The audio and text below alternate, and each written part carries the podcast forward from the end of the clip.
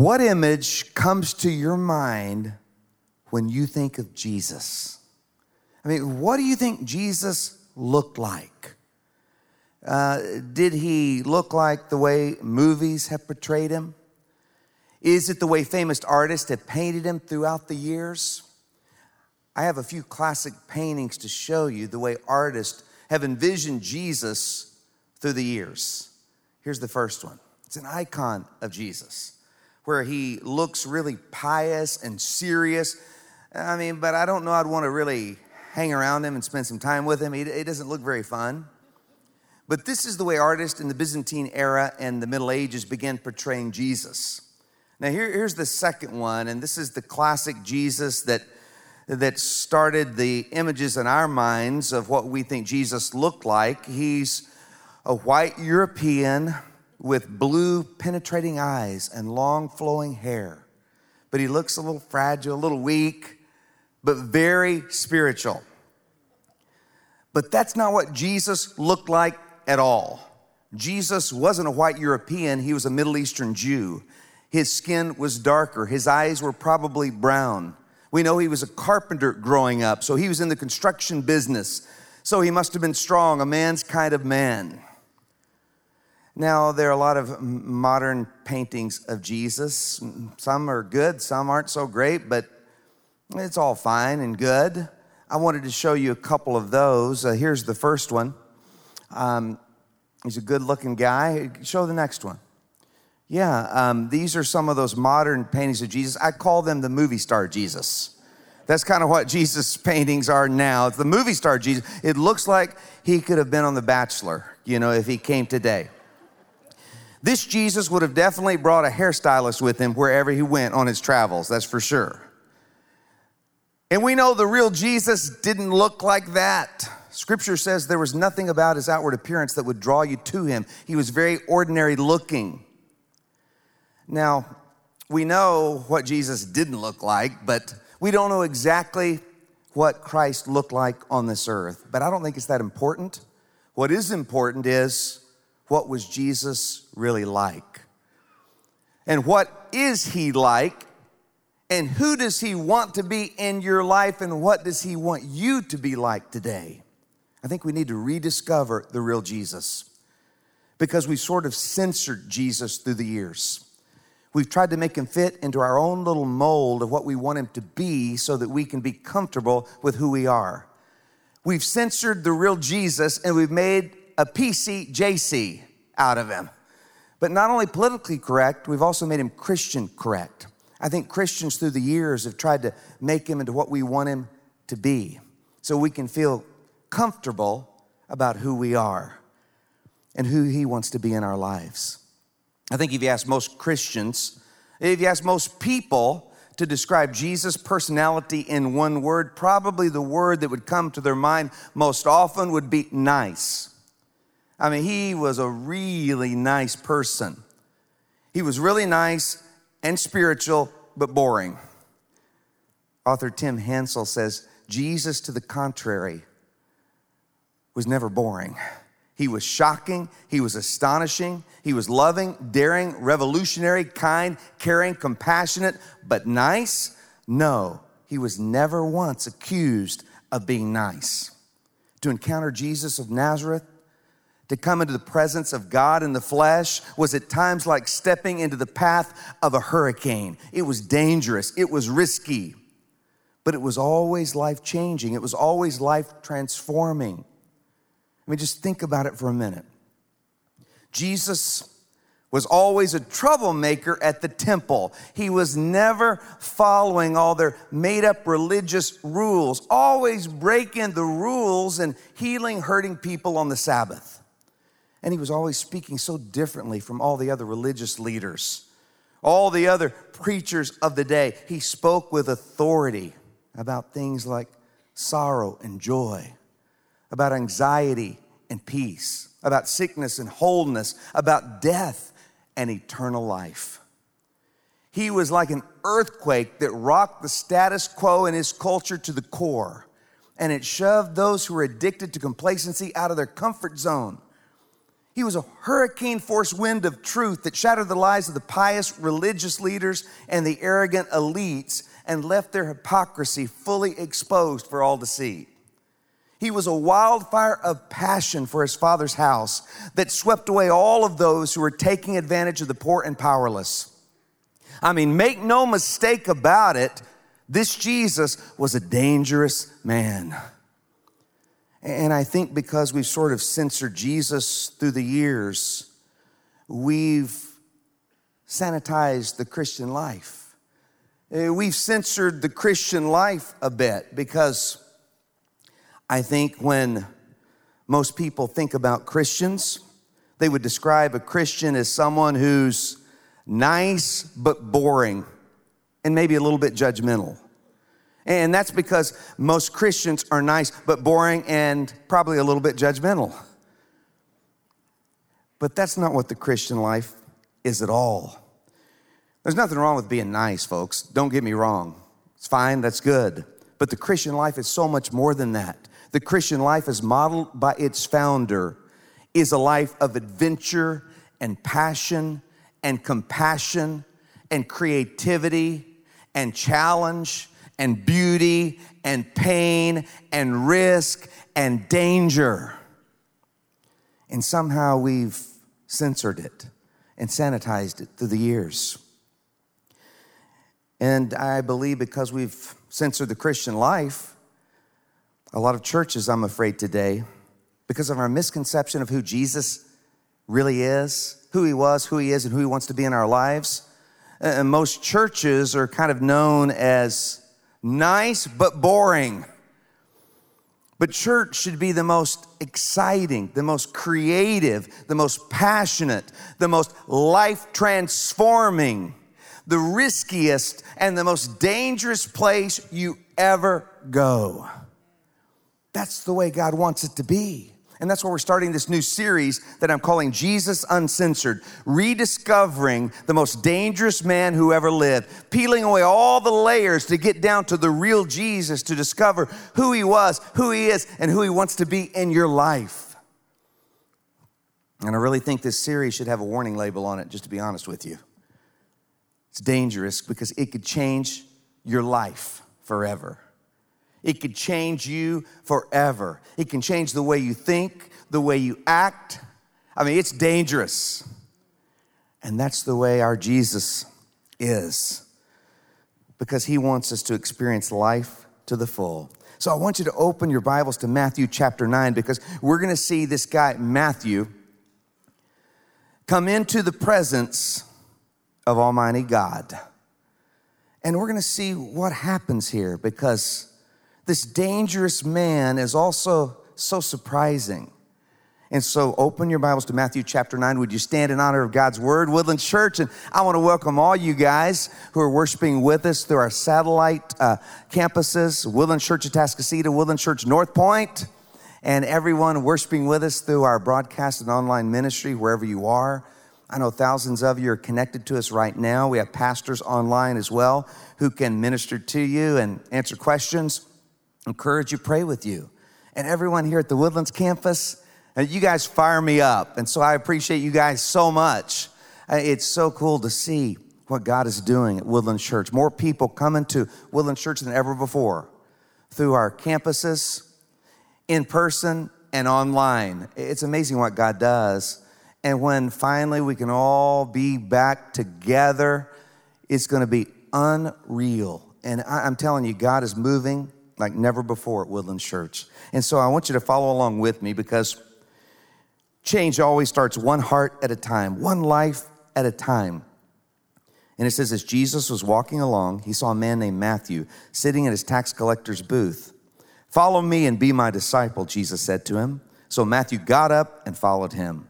Later, Matthew invited Jesus and his disciples to his home as dinner guests, along with many tax collectors and other disreputable sinners. But when the Pharisees saw this, they asked his disciples, Why does your teacher eat with such scum?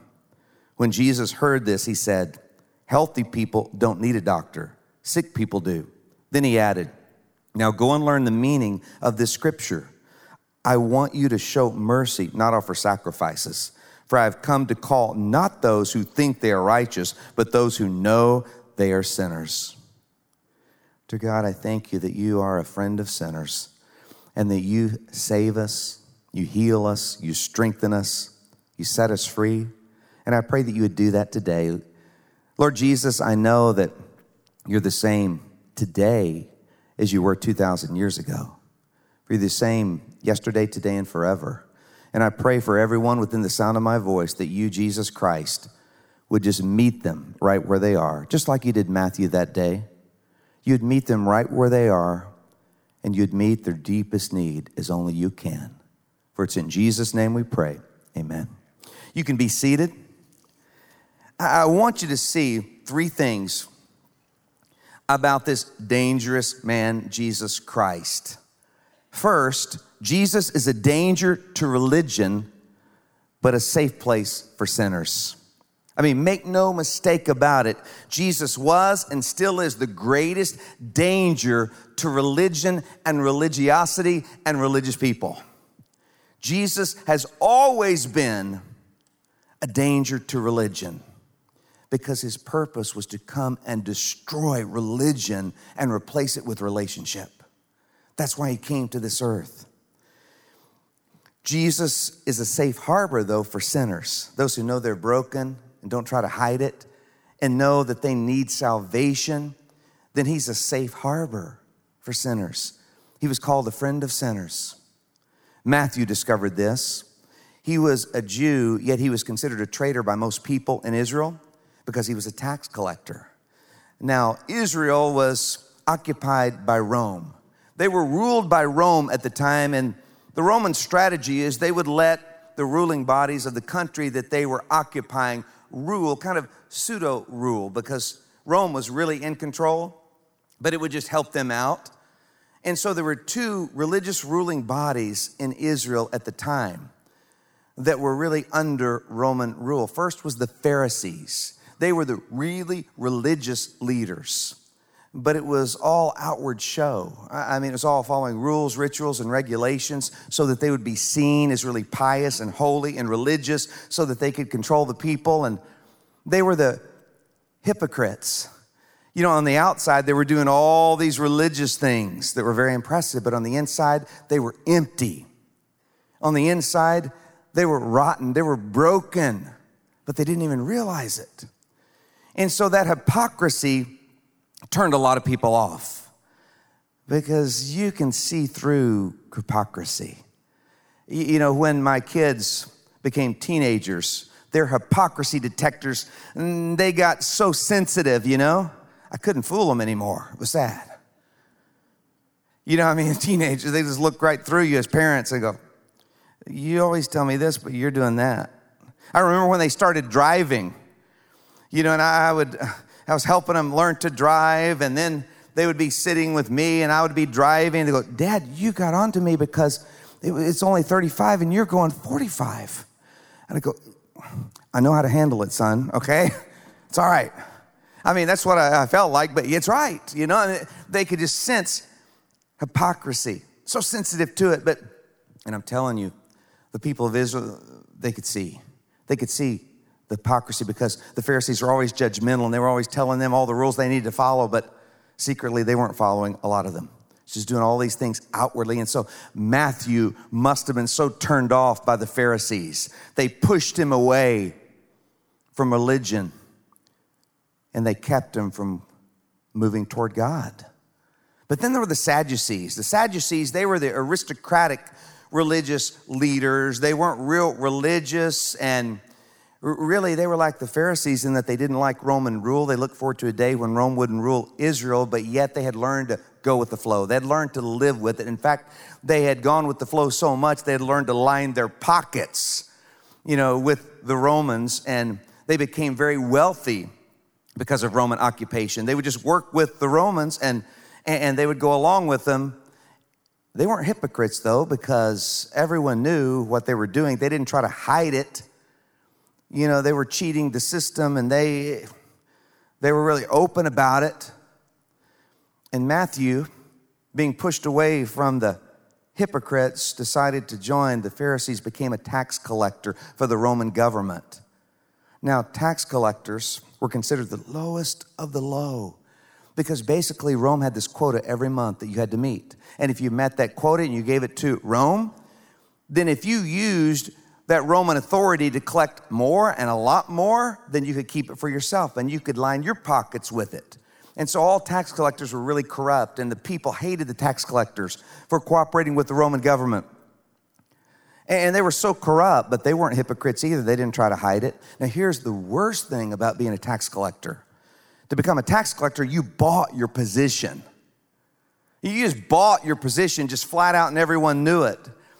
But what was even worse is usually the way you bought it was you had to sell your land, your property. Matthew probably sold his land, and it was a huge deal because to own a piece of the promised land, to have a piece of God's promise to you as a people was so important and so near and dear to everyone's heart, and to think that you would just give that up so that you could live a corrupt life and you could get wealthy and be connected to Rome.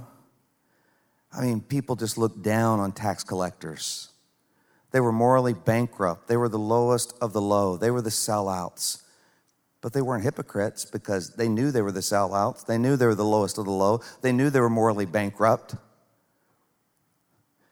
The amazing thing is, this morally bankrupt, low life meets the embodiment of righteousness, the perfect, sinless Son of the living God, the creator of the universe, face to face. And what happens? I mean, you think he, would just run, you know? You think he'd be, please don't strike me dead. You know, I deserve judgment. What happens? They instantly become friends. Isn't that strange? In fact, Jesus says, Come follow me, be one of my disciples. You're just what I'm looking for. You see, Jesus saw into Matthew's heart, and he saw that he knew that he was a sinner that he was the lowest of the low. He knew that he was morally bankrupt and that had never satisfied him, it had never filled him. You see, the religious had pushed him away from God, and he had gone into a life of sin. But now Jesus called him not to a life of rules, but a life of relationship with the living God and forgiveness and wholeness and a whole new life. And he took that opportunity and he followed Jesus and he came to Christ and came into a relationship with Christ, repented of his sins, completely changed from the inside out. And then he thought about all his friends that he cared about. And so he had a big party at his house. And, and they had this huge party, and he invited all his friends, and it was all the corrupt in town. It was all the immoral it, it, was the low lifes of town. They were all gathered at Matthew's house, and Jesus was there having a great time. Jesus was there totally engaged, talking to them and listening to them, and they weren't afraid of Jesus. They were really comfortable with Jesus, and he was really comfortable with them. Isn't that strange? Think about that for a moment. Now, I have to say that I love people who don't know Jesus and just admit it. I love to hang around people that have got a lot of hang ups and they don't admit it. I love to hang around unchurched people. I mean, as long as they're honest, but, but, but sometimes as a pastor, I have to say that I make people feel uncomfortable. You know, I'll, I'll go in, I'll go to a party and it just shuts down the life of the party. Pastor's here. Put it away, put it away, pastor's here.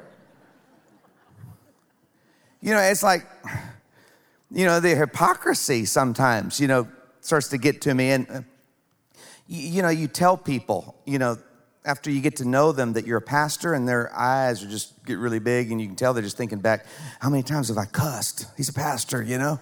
I thought he was normal. I mean, Jesus, though, you know, he, he made people feel comfortable. Those who were sinners knew they were sinners, didn't try to hide it. They weren't hypocrites, they were just broken, really broken, really going the wrong direction. And Jesus would offer them something new and different, not religion that had pushed them away, but a relationship with God Almighty.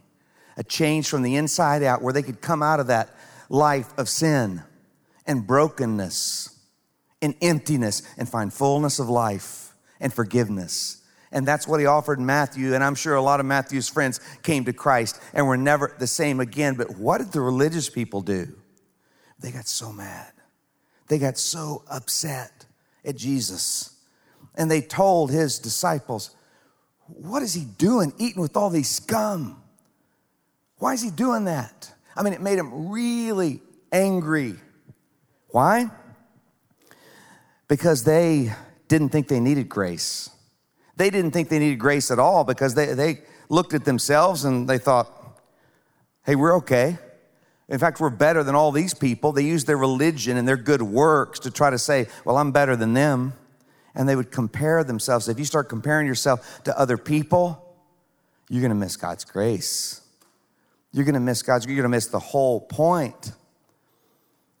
Now, Jesus, on the other hand, he was really dangerous to the religious leaders in Matthew 23, 27. Here's what he said once to the, to the Pharisees. And, you know, Jesus, who encourages his graceful words, his wonderful, wonderful, encouraging words. Here's what he said Woe to you, teachers of the law and Pharisees, you hypocrites! You're like whitewashed tombs which look beautiful on the outside, but on the inside are full of the bones of the dead and everything unclean. You snakes, you brood of vipers, how will you escape being condemned to hell? Whew, that wasn't very encouraging. Jesus' words weren't PC here, but they were the truth. And here's what is amazing to me they were also love. These words were love because he was saying the problem is your religiosity is keeping you from my grace.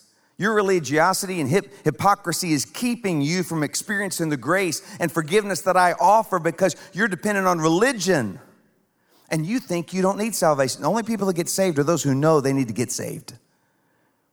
The only people who get forgiven are those who admit and know they need to be forgiven. The Pharisees were much worse off than Matthew because they were just as broken on the inside, but they didn't see it. They didn't realize it because they were using religion to cover it over. They were using religion to feel better about themselves than everyone else, and they were looking down on everyone else, judging everyone else, feeling good about themselves. And Jesus just came right at them because he knew that their only hope was for someone to tell them the truth in such a way that it would rock their world. He rocked their world. But instead of turning to grace, they just dug in. They just dug in and they wanted him dead. You see, grace is our only hope. Jesus came to destroy the rottenness of religion that keeps us from his undeserved grace. He wants everyone to experience his grace, and we all need it. We're all in the same boat until we come to that place to realize that we need his grace and his forgiveness and his death upon the cross because as long as I think my sins aren't that bad, my sins aren't, you know, yeah, okay, I've sinned, but they're not that bad. I'm a pretty good person.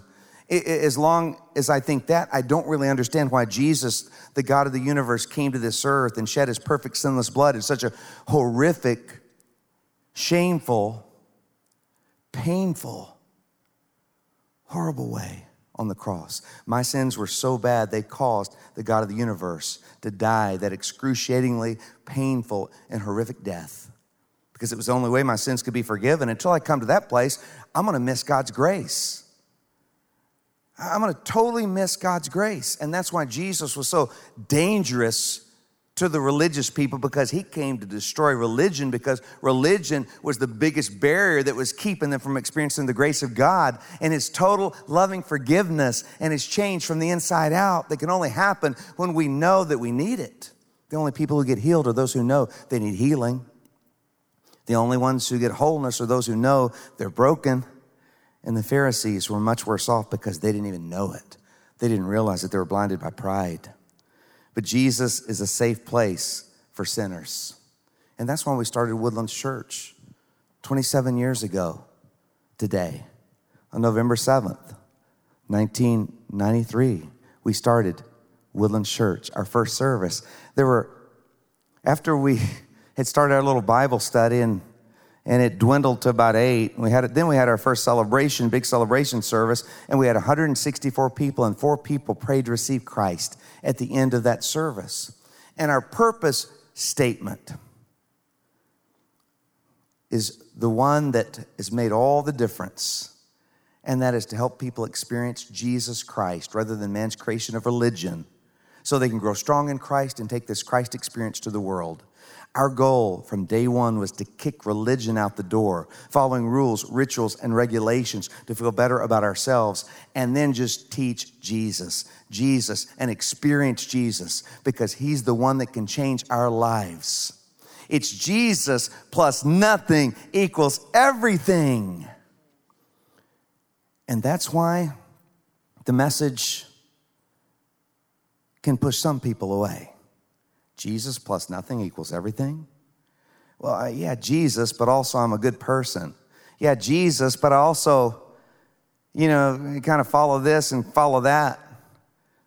No, it's Jesus plus nothing. He's the only way, He's the only hope. It's Jesus and Jesus alone because He's the one and only, the one true way. And so we've always taught that and we've always helped people experience Jesus. And I love it when so many people who are so far from God have come to Christ at Woodlands Church. And it's so exciting. I knew that we were doing exactly what God wanted us to do early on when all these people were coming in and, and they just didn't act like church folks, you know? And just kept coming to Christ and growing in Christ. And I remember during the first year, there was a, a man who came to the Lord who had been an alcoholic, he'd been on drugs, been into all kinds of stuff, just, but he knew that he was totally bankrupt. He knew that he was totally broken. He came to Christ. Christ changed his life. He got a restoration. Christ started restoring his life. And I remember I had him share his testimony early on, his story, and he wrote it all out for me before he did it. I read it and I said, This looks amazing. You know, just share your true story, you know, and and he shared it. But before he did, he said, Kerry, I want permission to do one more thing. I'd like to do a palm reading. And my heart just sank because I thought, well, I guess he's still into like tarot cards or fortune telling or something like that. And I said, What do you mean, John? A palm reading? And he said, Well, it's the 23rd Psalms. It's my favorite in the whole Bible. And I, just wanted to read it. And I go, Dude, you can read as many Psalms as you want. I love the Psalms too. I'm thinking of doing a series going through the Psalms. The Palm of Palms is one of my favorites. So, and I thought, man, I love you. You're awesome. And, and we, that's the way it always went, you know, and that's the way it still goes. We bring people in that are far from God and turn them into missionaries for the Lord Jesus Christ. That's what it's all about. That's what it's all about. I remember our first men's small group. This guy just come to Christ he wanted to gather all his friends. We go, we're going to have a men's market. That's awesome. Let's go for it. You know, we gave him some material and he came back next week. He said, Pastor Kerry, we had 20 men at Hooters Tuesday night for our, for our, for our time. And I said, did they come because of the Bible study or because it was at Hooters, you know? He said, I don't know, but it was awesome. And and I said, yeah, that's awesome, but then maybe, maybe that's awesome, and maybe have it. And we opened up, uh, you know, a place at the church until they could get some other place to meet. So work that all out. But anyway,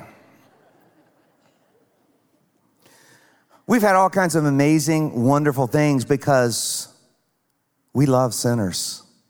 We love sinners. We love the broken. We're all broken. We're all in the same boat, and we only have one that can bring wholeness to us, and that's Jesus Christ. Jesus was a friend of sinners. They always said, He's a friend of sin. That was the criticism they gave him.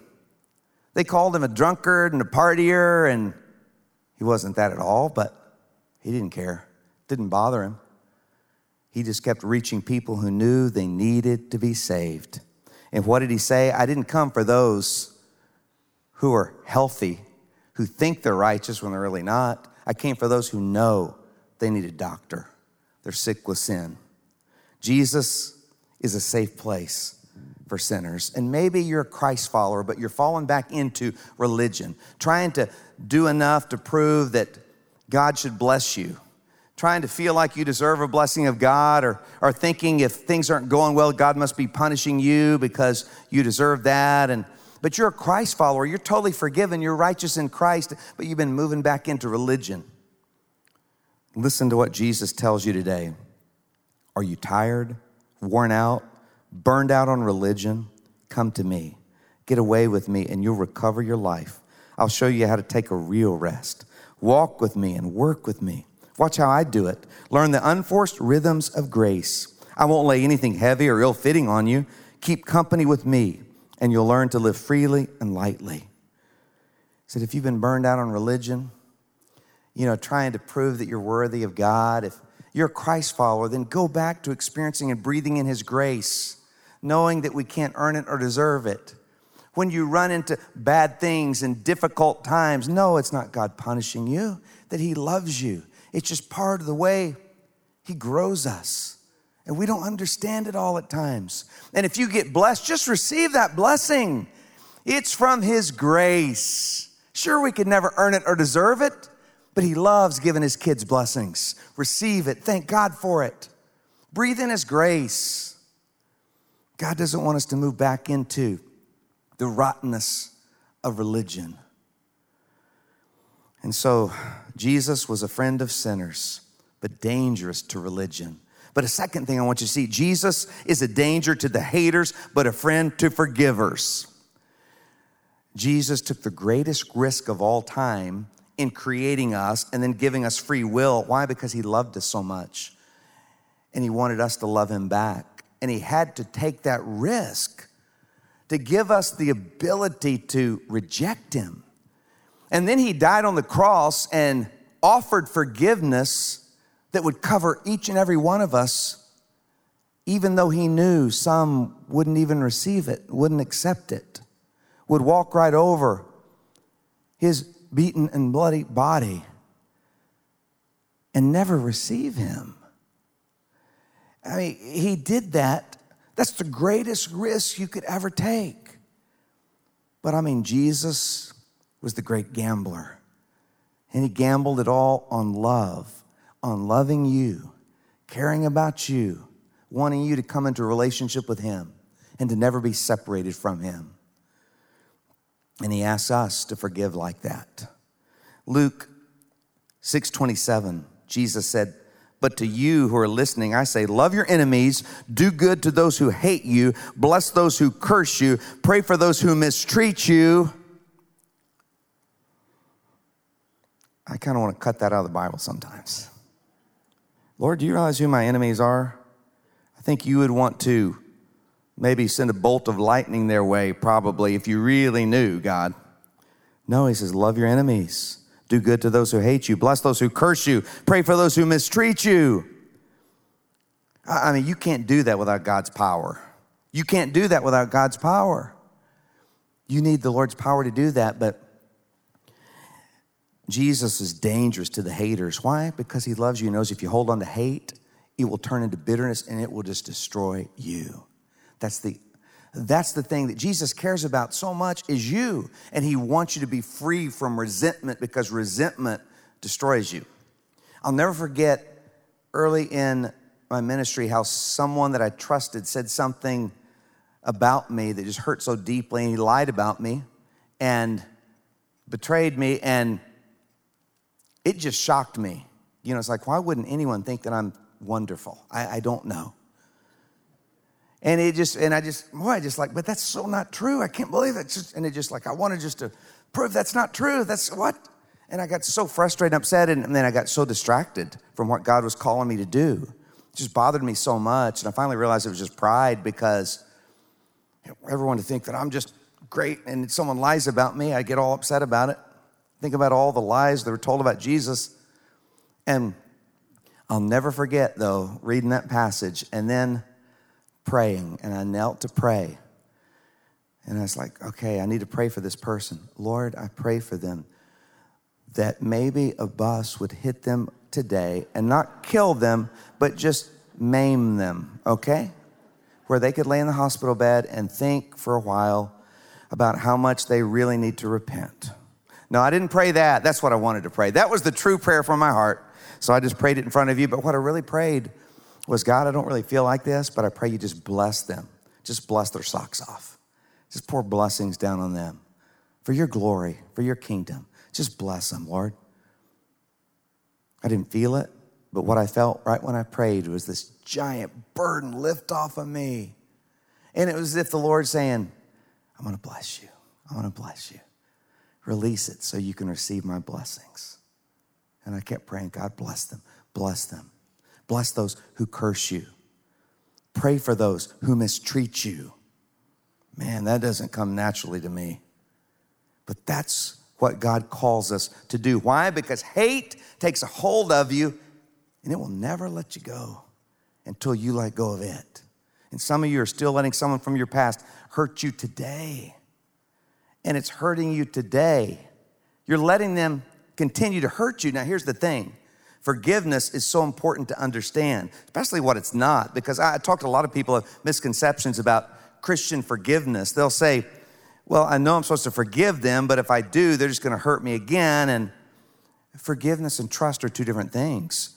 We're to forgive instantly, no matter what, for our sake, to relieve and release the bitterness, and because Christ commands it to be like Jesus. But it doesn't mean that trust has to be built back right away. It takes time to build trust back. It doesn't mean your business partner cheats you, you're to forgive them instantly, but it doesn't mean you get back into business with them. It doesn't mean that, I mean, that you just say, oh, no big deal. It's not minimizing the hurt and saying, oh, it's no big deal. I'm a Christian. Don't worry about it. No, it's a big deal. It hurt deeply. You wronged me deeply, but I'm going to choose to forgive you even though I don't feel like it for my sake and because Christ commands it and because I need forgiveness in the future. And so, if you're holding on to hurt, holding on to hate today, holding on to resentment today, you got to let it go. You got to let it go. And maybe you're saying, Kerry, you don't know how deeply I've been wronged and wounded. And maybe I don't, but I know this We'll never be hurt more than Jesus Christ was when he took all the sins of the world upon his body in the darkest hour of human existence.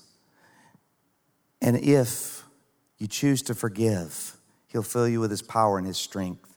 And again, it's not letting the person off the hook. It's not letting them off the hook.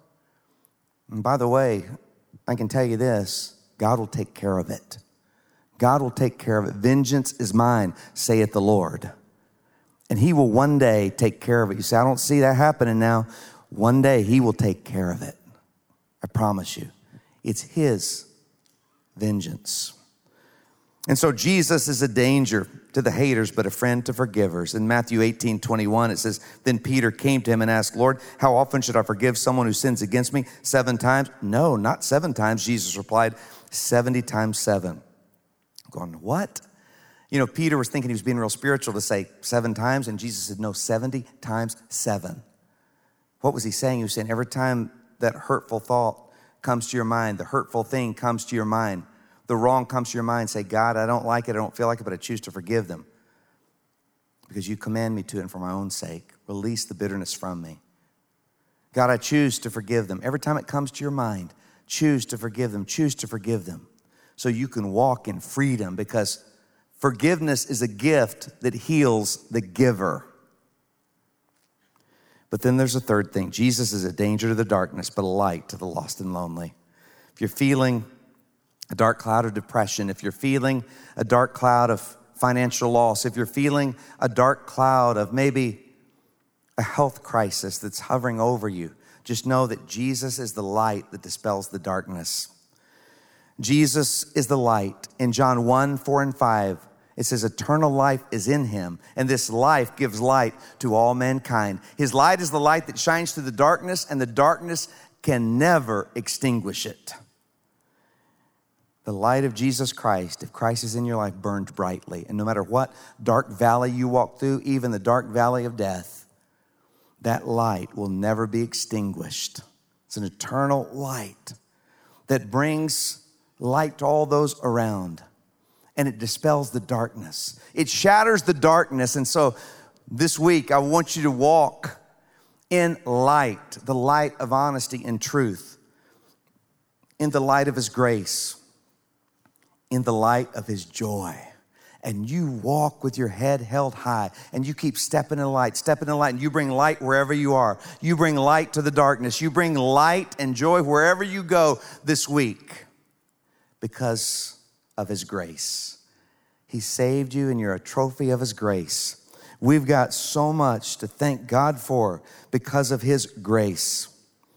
Amazing Grace is one of the most popular songs of all time, and I think that it's so popular because we all deep down know that we need amazing grace. But it was written by a pastor in England by the name of John Newton. He was pastoring a small church in a small town in England and he was getting ready for New Year's Day services and he needed a song for it. And he began to pen Amazing Grace. And he thought back on how God had saved him and how much God had saved him from. He was even shameful to think back on, but he took his shame directly to the Christ of grace again. He said that he was the most wretched person of all, the most sinful person of all, because he was in charge of a slave trading ship for years. He was the captain of that slave trading ship. And he had committed so many vile acts. He had done so many indescribably sinful things in the slave trade. He said, I was a great blasphemer, but one night a storm came up, the ship almost sank, and he cried out to God and asked for forgiveness and grace. And God saved him and changed him. And he never went back. And he became a great abolitionist in England and joined with William Wilberforce to stop the slave trade in England and in Europe. John Newton, Amazing Grace. He said every time he would sing it, he would think about how greatly he had been saved and how God had saved him from the worst of the worst, a wretch like me. And he said he would call that day that he got saved, March 21st, his turning day. It was his turning day. Every March 21st, he would celebrate it by fasting and praying and praying for others to come into his grace, praying especially even for slave traders, praying that God would stop that atrocity and bring people to himself. Every March 21st was turning day. This can be your turning day, but you got to realize that you need salvation. You got to realize you need grace. You got to realize that every one of us are wretches in our sins. But we have a Savior who gives us grace, and it's undeserved and it's free. This is your turning day. And if you're a Christ follower, you've been turning back to religion, trying to prove that you're good enough to get God's blessings. And, and when you're going through pain and difficulty, you think, man, I must not be pleasing God. What's going on? Start resting in His grace again. Let this be your turning day. To live in His grace, to breathe in His grace, His amazing grace. How sweet the sound that saved a wretch like me. I once was lost, but now am found, was blind, but now I see. Let's pray together.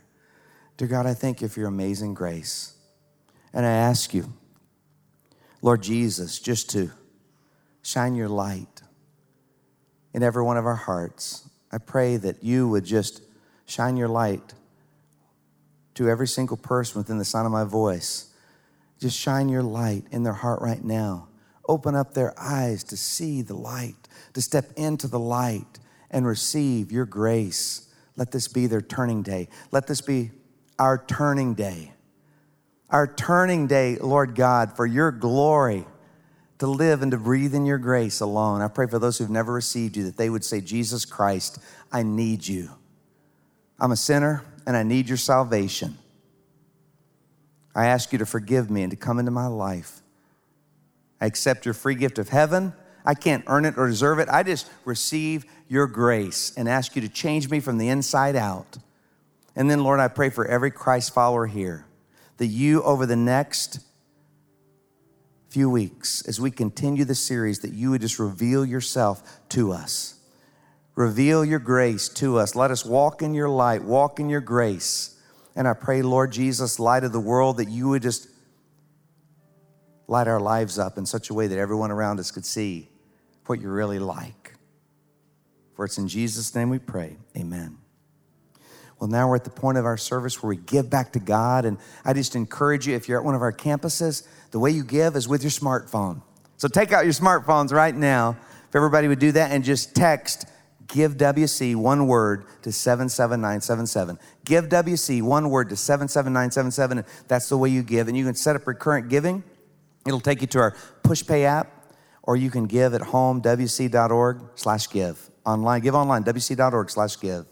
Or you can mail in your check or give stocks or assets or what we can all give. Not the same amount, but we can all give. And as we give, God gives back to us. Because when you give, he says, I will give back to you with the measure you use, it will be given back unto you. And that's a principle of life, not just in giving, but let's give because we love Him. And we got something really powerful and special for you to end this anniversary service. Why don't we stand right now? Let's stand and let's thank the Lord for His amazing grace. Hey, church. Thanks for listening to the Woodlands Church with Kerry Shook podcast. By listening, we hope that you're encouraged wherever you are. If you haven't already, we'd love for you to subscribe to our podcast so that you can get the latest messages each week. For more information on Woodlands Church, check out the description for a link to our website and how to connect with us. We hope you have a great week.